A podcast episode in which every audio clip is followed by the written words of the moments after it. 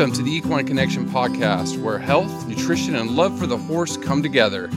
This podcast is brought to you by Tribute Superior Equine Nutrition. I'm Dr. Chris Mortensen. And I'm Dr. Nicole Rambo. Hey, Nicole, it's so great to see you. How you doing? I am doing well. I uh, got an espresso for Christmas, so I'm highly caffeinated. that's good. That's good. That's good. Oh, that time of year where it's getting a little chilly in your neck of the woods. So I hope everybody's buckling down, staying warm, getting through the winter. Uh, today's topic, this one was interesting uh, herd feeding or, or feeding horses in group and it brought back a bunch of memories for me from my very earliest experiences feeding a herd of horses. But just to start this off it, to you as a nutritionist okay because again you, you know you're the, the subject matter expert what do you consider a herd feeding situation? Is it two horses three horses 15 horses you know 100 what in your mind what uh when when do you start saying okay this is when you need to start taking some of these things into consideration Oh, this is such a fun topic because one of the things I love to do is just watch horse behavior. I think it's super interesting mm-hmm. to see kind of their social hierarchy, how they behave, especially when it comes to eating behavior everything that we're going to talk about today, I think, applies to when you have more than one horse being fed in a shared space. Uh, in fact, I could even give you some examples of how maybe some of that behavior impacts horses who aren't even in a shared space. They might have open sight line to each other, things like that. So, when we're talking about herd feeding, I think the logistics of it are going to vary, whether we're talking about one horse or 50 horses in a shared space. And hopefully, those two shared spaces are very different sizes. But, uh, you know, ultimately, the basic premise is the same. Once you have more than one animal, you're no longer individually feeding. And there's some things that we need to think about to make sure it's a smooth process and everybody gets what they need. It does. Like I said, it brought back so many memories, especially, eh, you know, a lot of my experiences is in the university setting. And so we have, you know, 150 head of horses and, and they're in different pastures with 10 to 15. And, and, and we'll talk about some of the behaviors, especially with, especially with mares. We, I love them. I worked with them all the time, but they can be mean. they can be a little nasty towards each other, especially around feeding time. So eh, yeah, fascinating topic I guess just to one of the one of the things I wanted to ask you, and and just for the listeners to, to, to help tee this up a little bit, why do we keep them in a herd? Because it can be challenging to feed them, right? But what's some of the benefits of of keeping horses, like I said, two or more together? Well, Chris, first I would say it's not just the mares. I own some geldings who can be a little bit food aggressive yes, if not managed yes, appropriately. So yes, I think it's all horses. Uh, but you know, ultimately, when it comes to horse management, there's lots of different ways you can do it. So I don't want any of this to be like, oh, this is the one way you should do it. Um, in fact, some of the most gifted horse managers are the ones who can kind of finesse things and find the right groups and find the right program that fits all of the horses in their care. One of the things that a lot of horses benefit from, I won't say there's not the rare exception, um, is you know the social behavior that comes from a group setting. And that group setting might be one other companion. It might be multiple companions but you know but they are ultimately herd animals. So from that perspective there you know can definitely be benefits to maintaining them in a group at least part-time. The other component is basically comes down to the management. So you know, particularly if, you know, they're out on large pastures, that's certainly less day to day work. It doesn't mean there's not other additional work to manage things appropriately, but you're not cleaning stalls, some of those things. Um, you know, so it kind of depends on the part of the country you're in, the type of facility that you have. But I'd say those would be the two main benefits. Horses are herd animals, they enjoy social interaction, usually, not all of them. And then, you know, there are definitely advantages from a labor perspective to having, you know, pastures where you have groups of horses together. You minimize the amount of time you spend on certain chores when you're managing horses mm-hmm. in that way. Yeah, yeah, yeah. And I was, I always taught it, you know, since it is more natural setting, they, they, you know, there's a lot of health benefits, fresh air, they're getting a lot more exercise, all of that. I mean, there's there's a bunch behind that thought, right? Right, and I wouldn't confound herd management with turnout though because um, there are definitely mm-hmm. horses who mm-hmm. still get turnout and it's all individual turnout because that's how you know the management system works at that barn so i'd say you know you can definitely separate those two things turnout in general, and we all know turnout, movement, fresh air, all of those things are great for horses. Um, that can be a separate discussion though, because horses can be individually turned out. True. Yeah, very true. Very true. Very good. Good point. Good point. Okay. So that uh, setting that up in a herd setting, outdoors, how do we feed them? What are some of the the strategies and again, uh, you know, pasture management is a whole different topic, but briefly, you know, starting with pasture, or if we go through the hay or we go through the concentrate feeding, just kind of broad overview. Starting with pasture, how should we approach how we feed our horses? Yeah, no, I'm glad you point out that you're really talking about three different systems and all of them mm-hmm. can potentially be herd feeding.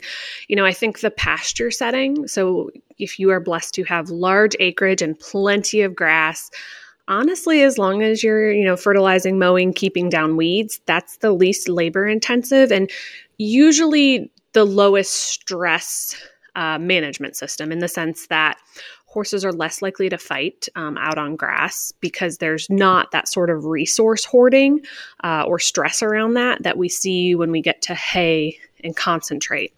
So, herd feeding in the sense of horses out on pasture, that's relatively straightforward. You you know need appropriate stocking density, all of those things, and need to maintain your pastures. But overall, there's not a whole lot of concern there. There becomes a question of is that their sole diet? You know, we would argue that they need some additional trace mineral, vitamin, amino acid supplementation on top of even really good pasture you can do things like put out tubs and licks. They don't necessarily consume them at a set rate, so you lose that individualized feeding component. But thinking about it just from forage intake, pasture's pretty straightforward. Then the question is, do you concentrate feed them and how do you do it which i think is number three on our list uh, so mm-hmm, mm-hmm. so let's hit hay next so in parts of the country horses stay out on their pastures and then sometimes you add additional hay supplementation during times of the year that your grass isn't very productive.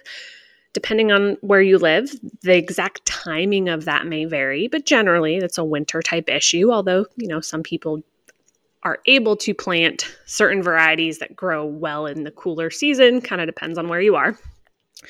But if you're out on pasture and you're adding hay, um, generally, you know, we're looking to manage the groups and feed an appropriate type of forage. So you might split your easy keepers and your hard keepers and have different types of hay supplementation, whether that's quantity or quality. And then if you're not out on pasture, maybe you're in a part of the country that stays really muddy. That would be, you know, where I live. Horses come up into dry lots, so they're on stone dust, so they're not, you know, tearing up your pastures. Same thing, but now a lot of times they're in a smaller space. So you have a little bit more of a challenge managing that resource guarding, which I feel like is generally one of your biggest issues in herd feeding environments. You have, you know, your social hierarchy. Some horses are towards the top of that hierarchy. They're going to push other horses around, make sure they get the most. Horses that are lower on the hierarchy may not get as much hay. And the question is, the amount that they get is that appropriate to maintain their body condition and the digestive function so that minimum amount of fiber in their diet so in both those situations you're looking to really manage amount of hay and quality of hay because we're looking at you know maintaining horses from both a calorie perspective and just their basic fiber needs no, I love how you how you, you define that resource guarding and and it, and it just like I said, it, it brought a flood of memories and uh, you know because I dealt with a lot of mares because the you know the reproductive side and watching them run horses off feed, uh, being aggressive. This is my food, leave, you know, get away, uh, pin deers, all that fun stuff. So how do you manage that? Because that is, I like you said, I think that is the number one issue I mean, there's some others that that I've listed here that I want to get to, but that's the big one. So, it, it from a management standpoint, what can we tell our listeners that hey, this is some of the, the, the tips and tricks that we've used that work well? So I think it's a combination one of putting together appropriate groups that are sized appropriately for the space you put them in. So, you know, exact stocking density honestly varies a little bit depending on um, the personality of the horses involved, you know, but we've all seen the situation where you just have too many horses in too small of a space. And even if you're putting out plenty of hay, for example, not all of them can get to it. They feel pressured, so they do more of that guarding behavior. And then, you know, you run into injury issues, horses not eating enough. So, on the one hand, you have grouping horses appropriately, both from a personality standpoint and again, back to like a calorie need standpoint how we provide hay in the winter to our hard keepers might look a little bit different than our easy keeper group. After that, it's making sure they don't feel that they really have to fight for their forage. There's a couple different ways we can approach, but most simply, what it looks like is honestly having more eating spaces than there are horses. So that way, when they're playing musical hay piles, there's always another hay pile for a horse to go to and you want them spread far enough away that a single horse can't guard more than one hay pile. So if we're putting out loose hay. Sometimes people use round bales. You know, that's definitely an option as well, as long as, you know, it's horse quality, well put up hay, all of those things. And, you know, the number of horses per round bale it varies a little bit, again, depending on the personalities involved. So, the nice thing about a round bale from a guarding perspective is usually they get tired of playing ring around the rosy, going in circles, and they allow other horses to eat from the other sides of the round bale. Mm-hmm. Not always. Um, so, you know, in one group, four or five horses per one round bale might be appropriate. In other groups, you may need to have more eating spaces based on those personalities. So it's it's again, like I said, it's tough and it goes back to observation and behavior. I can't really give you hard and fast rules. Um, other than that, those are things you want to be mindful of and again looking at your groups you know so in my particular little herd um, i have one who is separate. So he's on individual turnout because he's recovering from an injury a surgery lots of things right? So we, we don't want him to feel any pressure. I'm sure by the way whenever people listen to these podcasts i'm like here's my personal experience. And they're like this woman must have 20 horses. No i just have a couple with bad luck. Um, yes so I have one horse who's on individual turnout because he doesn't need to feel any pressure, all of those things. And then I have a group of three. And, you know, if you observe them, they're eating out of a hay hut um, type uh, enclosure where I put small squares in it. And, you know, the two that are more dominant in this situation are the harder keepers. So there's one horse who's a little lower on the pecking order but he's a very easy keeper. So even though he doesn't spend quite as much time consuming forage, he still maintains his body condition fine. So, kind of looking at those herd dynamics. If the situation was flipped and the dominant horses were easy keepers and the lower on the totem pole horse was a hard keeper, even though it's only three horses with a lot of different eating spaces, that situation might not be appropriate for them. That's all good. It's, all good advice, Nicole. And, and it just, like I said, uh, I remember, you know, different universities, we, we had different uh, strategies. Uh, we did have the the little stalls that the horses were, were trained to go in, especially with their foals. Uh, was worked really well. The most dominant mare went in, you know, one, two, three, four, five, six, all the way up to fifteen or whatever it was per pasture to uh, early in my career when we were feeding that corn. Oh God, it's so long ago. It, oh, I cringe when I think about that. And that was uh, uh, feeders along the fence line where we'd go and just dump scoops of corn in and the mares would come and the dominant mare would bolt her feed and then push down this the second mare second mare push the third mare down third mare push the fourth mare down all the way to the end where the little mare you know she she was not getting any feed so when it comes to, to, to meal feeding especially with concentrate what are some of the strategies that you would suggest or that you've experienced with your own horses um, on how best to uh, to do that on top of what you've already mentioned with the behavior and stuff. So all of those tips apply, but especially when it comes to meal feeding. Ah, so this is where it gets a lot trickier because I would say, you know, unless you're set up for complete individual turnout, then sharing forage is a normal thing in lots of barns. And, you know, it takes some management, like I said, to prevent resource guarding, putting the right groups together. But when we talk about concentrate feeding, we up the ball game a whole nother level. Really for two reasons. One, it is, you know, something that we're trying to generally feed in a more individualized manner. So, you know, one of the basic tenets that we talk about here at Tribute is every horse deserves an individual feeding plan. And the reason for that is they are individual. They have different health conditions, different work levels, different stages of life. And that's challenging to address in a herd situation. The other thing, thinking about behavior, is you see some guarding that happens with hay. You now have something that's much, much higher reward for the horses. So it is a more in demand resource. Therefore, that guarding behavior that you see to some extent with hay can get a lot more dramatic when we start group feeding concentrates. So I'm not saying it's impossible to do, and you've even kind of touched on a couple of the ways that we would discuss to herd feed, but it is a lot more challenging. So, that being said, it doesn't mean it's impossible. The first thing I would caution everyone is as a handler, um, it can very quickly become more dangerous for you to go into a dry lot or pasture setting to feed grain. So I think that's something to be mindful of. And I'm not saying horses are necessarily going to go after you, but in their effort to push each other to find the best bucket, you do put yourself at some risk being in that situation. So, a lot of the more successful programs, you're feeding in a catch pen or you're feeding from outside the fence. You know, the other part of it, again, is the individualized nutrition component. Um, so, like your example with the mares, not only did the little mare at the end maybe not get the feed she was supposed to, not great when we're thinking about supporting her gestation, you know, but what if they have a little bit different needs individually? So you have to think about how, if we are true group feeding a single concentrate, you have to be even more mindful of putting together groups that are very similar from a nutritional perspective.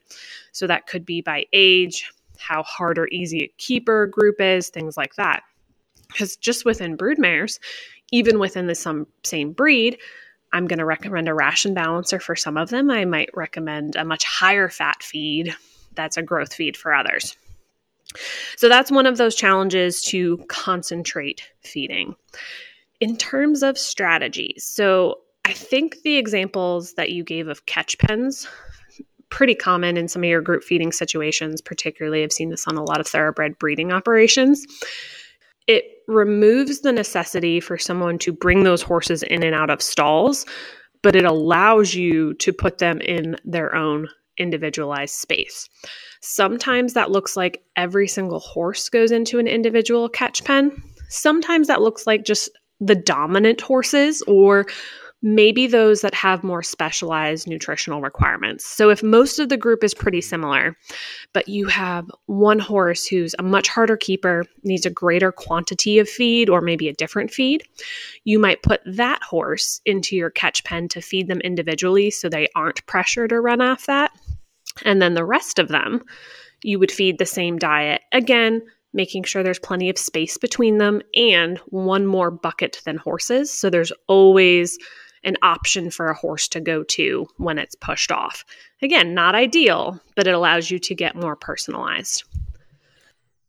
No, yeah, the good tips. It is good tips. It it it, it it's this could again this, this these discussions lately can turn into like hour long podcasts because there's so much that can go into it. But I think those are some some great recommendations. And again, if eh, you know, I'll plug it here. If you are having difficulty or pulling your hair out on trying to feed you know your two horses or 10 horses or more uh, always feel free to contact us and get a free consultation uh, to help out but just to kind of wrap some of this up nicole uh, what are some of these uh, are there any other tips that you want to give, especially when it comes to herd feeding? Because again, there's a million different things that you have to think about. Like I said, safety is a big one.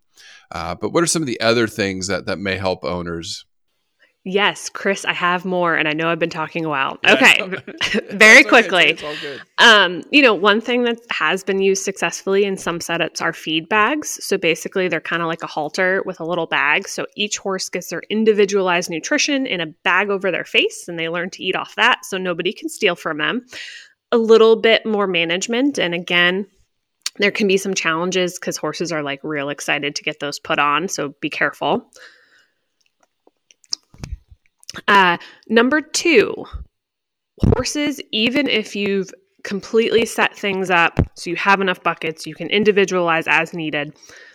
So they tend to feel more pressure eating in that situation. So we do sometimes see increased incidence of choke in horses who are fed in a group setting basically because they're going to bolt it down as fast as possible because they're worried about another horse stealing that. So that's definitely a risk to look out for. I will say sometimes that's a risk when horses are stalled um, and have sightline to other horses. So that's not just specific to group feeding, but when horses feel pressure, they do eat more quickly. Uh, finally, when we're thinking about eating outside, you know, keeping the area relatively clean. So if you're always feeding in a small area and there's a lot of manure buildup, we're going to increase the risk of parasite transfer.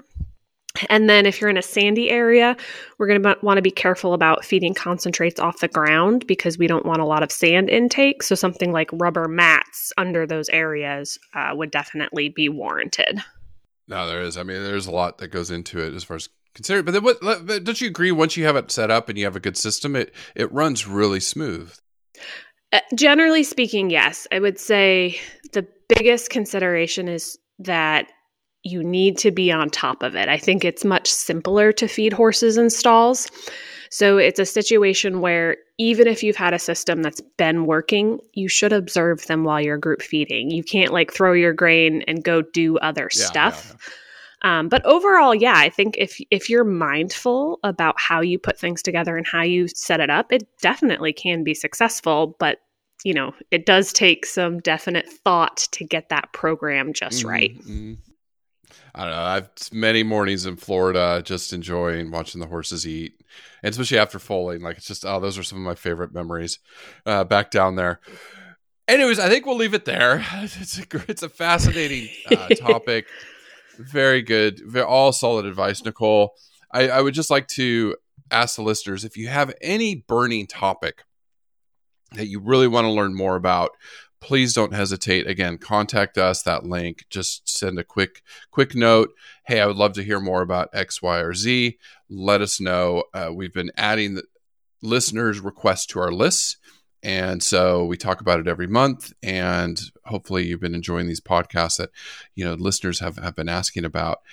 Just another quick reminder if you can't go check out the website. It's been updated tributeequinenutrition.com it's the last link in the show notes. You can go down there and click on that. It will take you to the new beautiful website link to the podcast link to our blog articles that that are associated with these podcasts and you know things you can do to your individual feeding plan things like that. So i just want to say thank you for listening. Thank you nicole. Stay warm and stay tuned uh, for a new podcast next week.